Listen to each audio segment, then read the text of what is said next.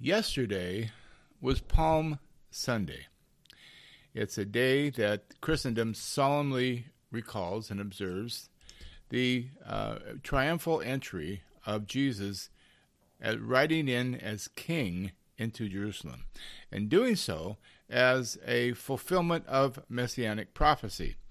It's recorded in Mark chapter 11. I'm just going to read that to you so we can maintain a biblical context here. Uh, beginning with verse 1 of chapter 11 in Mark, it says, quote, As they approached Jerusalem at, at Bethphage and Bethany, near the Mount of Olives, he sent two of his disciples and said to them, Go into the village opposite you, and immediately as you enter it, you will find a colt tied there, on which no one yet has ever sat. Untie it and bring it here.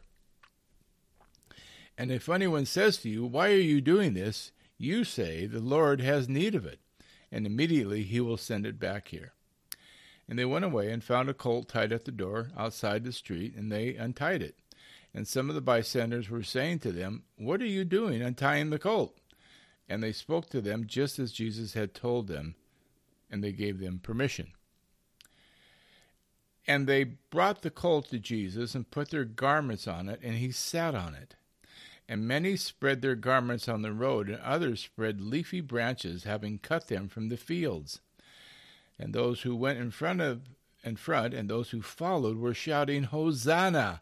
Blessed is he who comes in the name of the Lord. Blessed is the coming kingdom of our father David. Hosanna in the highest. And Jesus entered Jerusalem and came into the temple, and after looking around at everything, he left for Bethany with the twelve, since it was already late. And on the next day, when they had left Bethany, he became hungry. And seeing a distance, at a distance, a fig tree that had leaves, he went to see if perhaps he would find anything on it. And when he came to it, he found nothing but leaves, for it was not the season for figs. And he answered and said to it, quote, May no one ever eat fruit from you again. And his disciples were listening. Then they came to Jerusalem, and he entered the temple and began to drive out those who were buying and selling in the temple, and overturned the tables of the money changers and the seats of those who were selling doves. And he was not permitting anyone to carry merchandise through the temple. And he began to teach and say to them, it, it, Is it not written, My house shall be called a house of prayer for all nations? But you have made it a robber's den.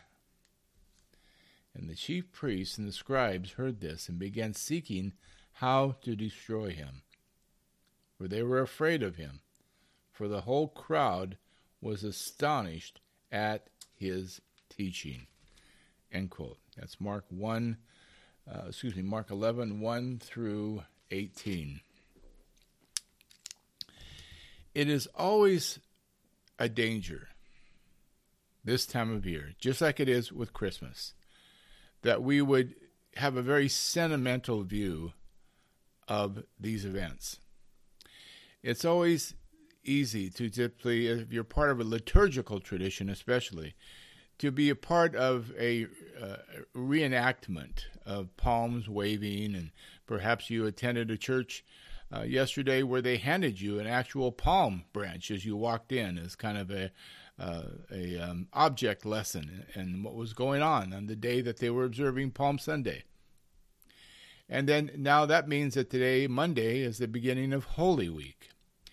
And what I want to share with you today is that Holy Week leading up to Good Friday, the crucifixion, the death, and then, of course, Easter with the resurrection of our Lord, um, was a um, not only a, a time in which the Lord rode into Jerusalem as the Son of David, the true, long awaited Son of David, to redeem his own he rode into Jerusalem with that mission, and that was to save his people from their enemies. The number one enemy being sin and death. And but he also rode in as king with heaven's authority to expose and destroy his enemies.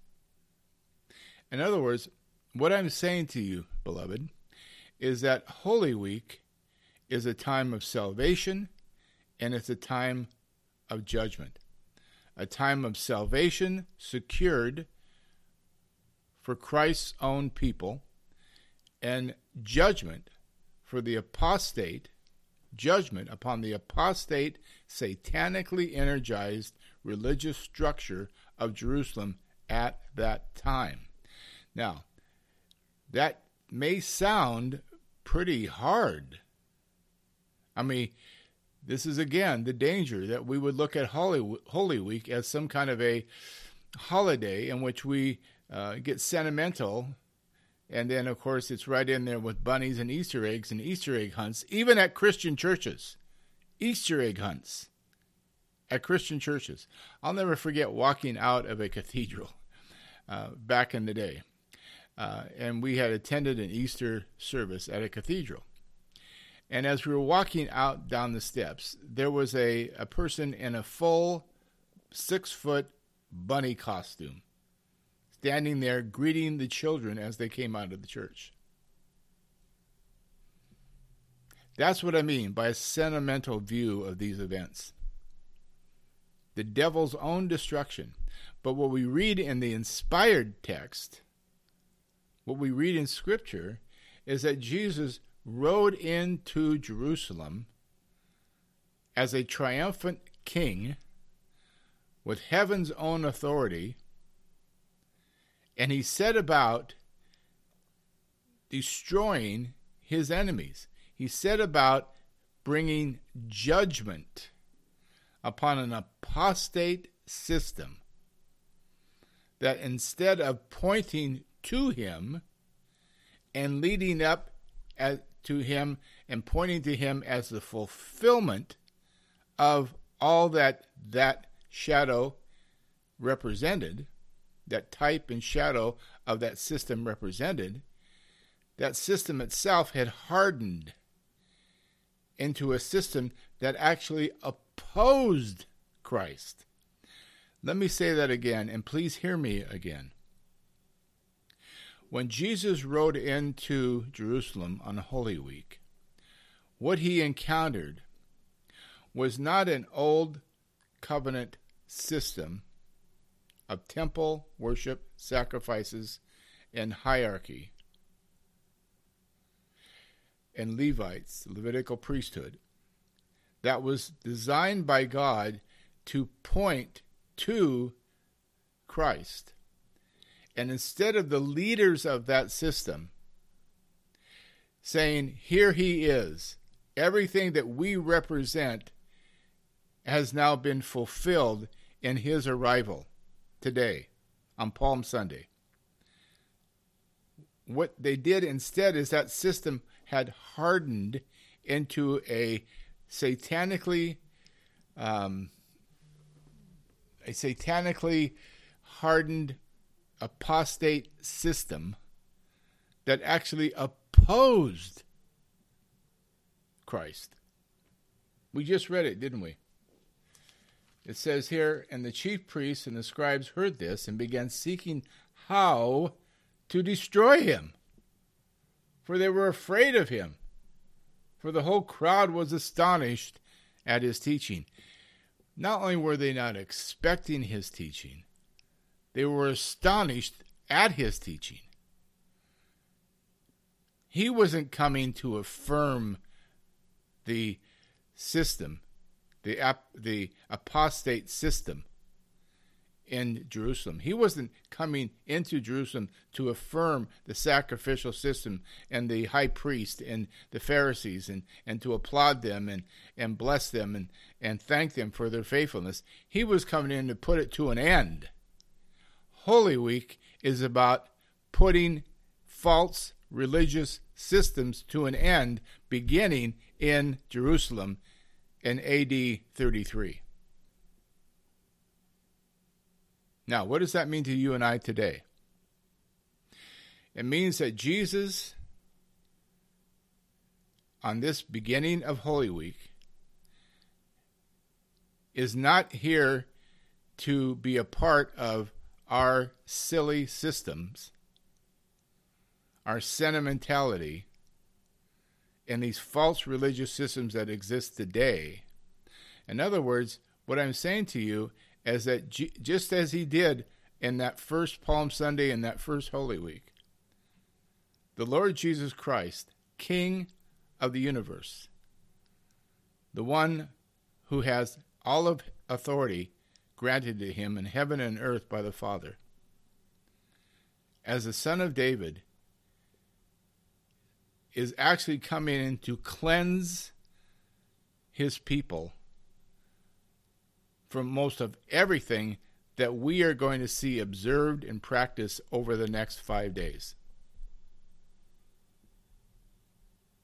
Jesus today, just as he was that first Holy Week, is, is still going to be active and is still active in cleansing his people from false religious systems, most of which calls itself Christianity today, just as it called itself Judaism in the first century. So, this is indeed, my beloved brothers and sisters, a very holy week. But it's also a very solemn week.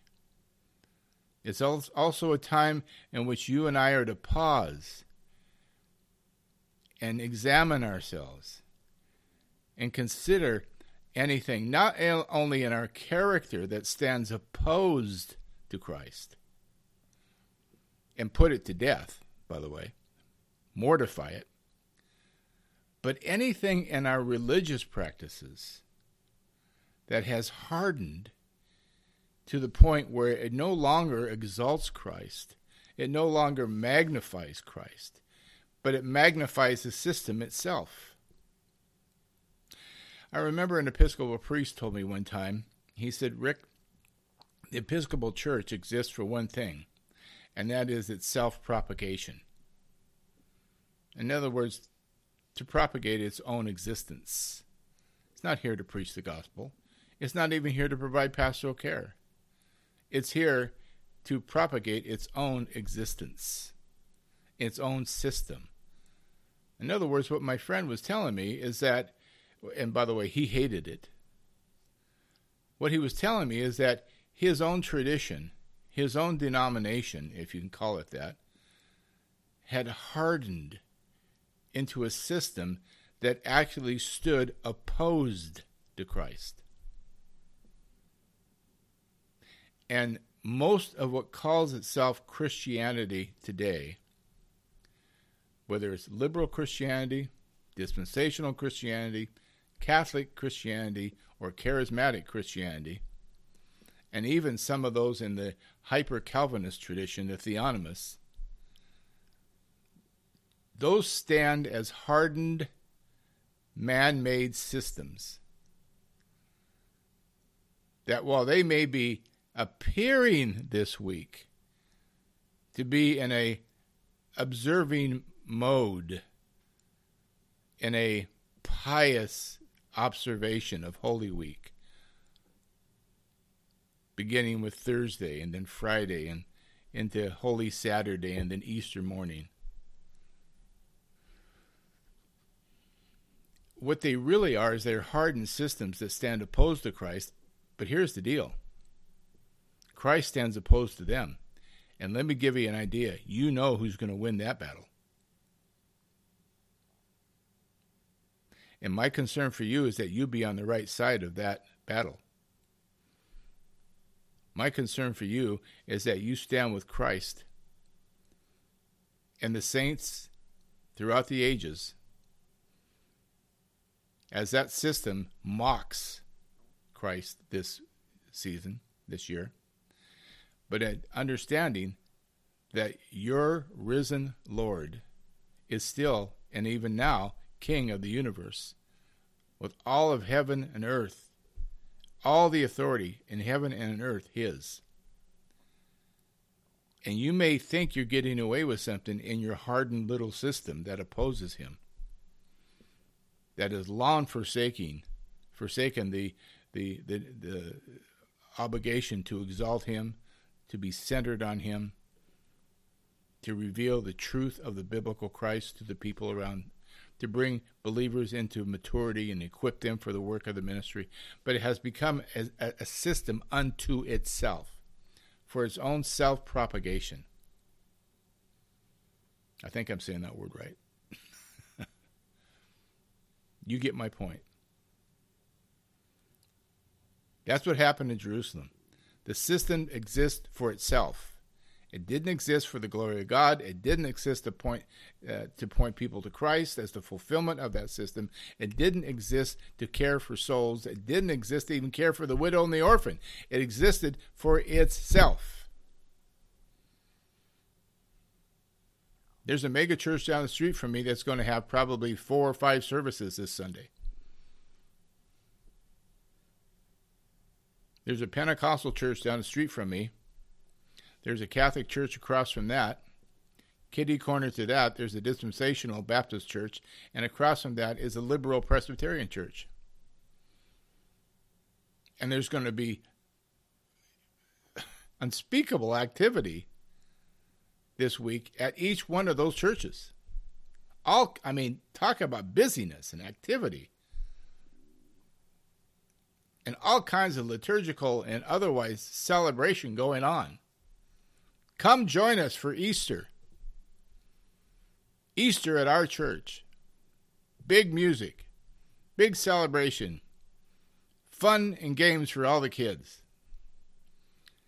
Each one of those churches I'm saying to you today, as sure as I'm breathing, each one of those churches, which are all within three blocks of my own home, represent systems that have been hardened and exist for themselves. And Christ, this Holy Week, just as he did that first week, stands opposed to each one of them and will destroy them. What I'm saying to you today is pause, beloved, this Holy Week and consider which side of the fence you're on. Are you standing with Christ this Holy Week? Are you or are you standing within one of those hardened systems? And if you are, he calls you out. And I'll close with this. Hebrews chapter 13.